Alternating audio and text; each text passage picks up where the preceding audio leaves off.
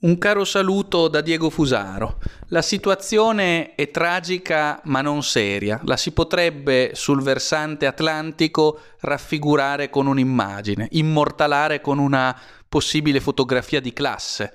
L'immagine è questa stolti baldanzosi che con ebete euforia giubilano perché ha vinto, sta vincendo o vincerà, a seconda dei casi e di quello che verrà ufficializzato, Biden. Ha vinto la democrazia, ha vinto la libertà, urlano belanti queste folle perché è stato sconfitto il perfido Trump. E intanto non sanno che con Biden torneranno a prosperare i conflitti, quelli che Trump aveva contenuto a livello globale, torneranno a prendere vita le guerre imperialistiche, tornerà a scorrere il sangue delle popolazioni dei paesi non allineati con la vile monarchia del dollaro, con l'oscena civiltà dell'hamburger. Vi sembra esagerata questa raffigurazione? Ebbene, tenete conto del fatto che quando Biden si è sentito telefonicamente con il visconte dimezzato Giallo Fucsia, ha anzitutto eh, insistito sull'esigenza di rafforzare i legami potenziando il rapporto tra Stati Uniti e Unione Europea, Sava Sandir,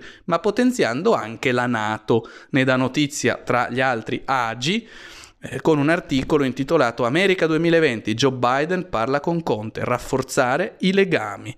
E nell'articolo si dice testualmente che eh, Biden ha rinnovato il suo impegno, cito, a rafforzare le relazioni con l'Italia, a rivitalizzare quelle transatlantiche anche con la Nato e l'Unione Europea e chiede sostanzialmente all'Italia di investire di più nella Nato, di investire maggiormente in questa eh, associazione a delinquere, non saprei chiamarla altrimenti, che è la Nato, che è un progetto eh, imperialistico che un tempo serviva a proteggere dall'Unione Sovietica, questa era la sua ufficiale legittimazione a livello di narrazione, ma ora che non c'è più l'Unione Sovietica, ancora più palesemente appare per quello che è, per uno strumento di aggressione imperialistica, sempre in nome, sia chiaro, della democrazia missilistica da asporto e eh, dell'imperialismo etico e dei bombardamenti umanitari.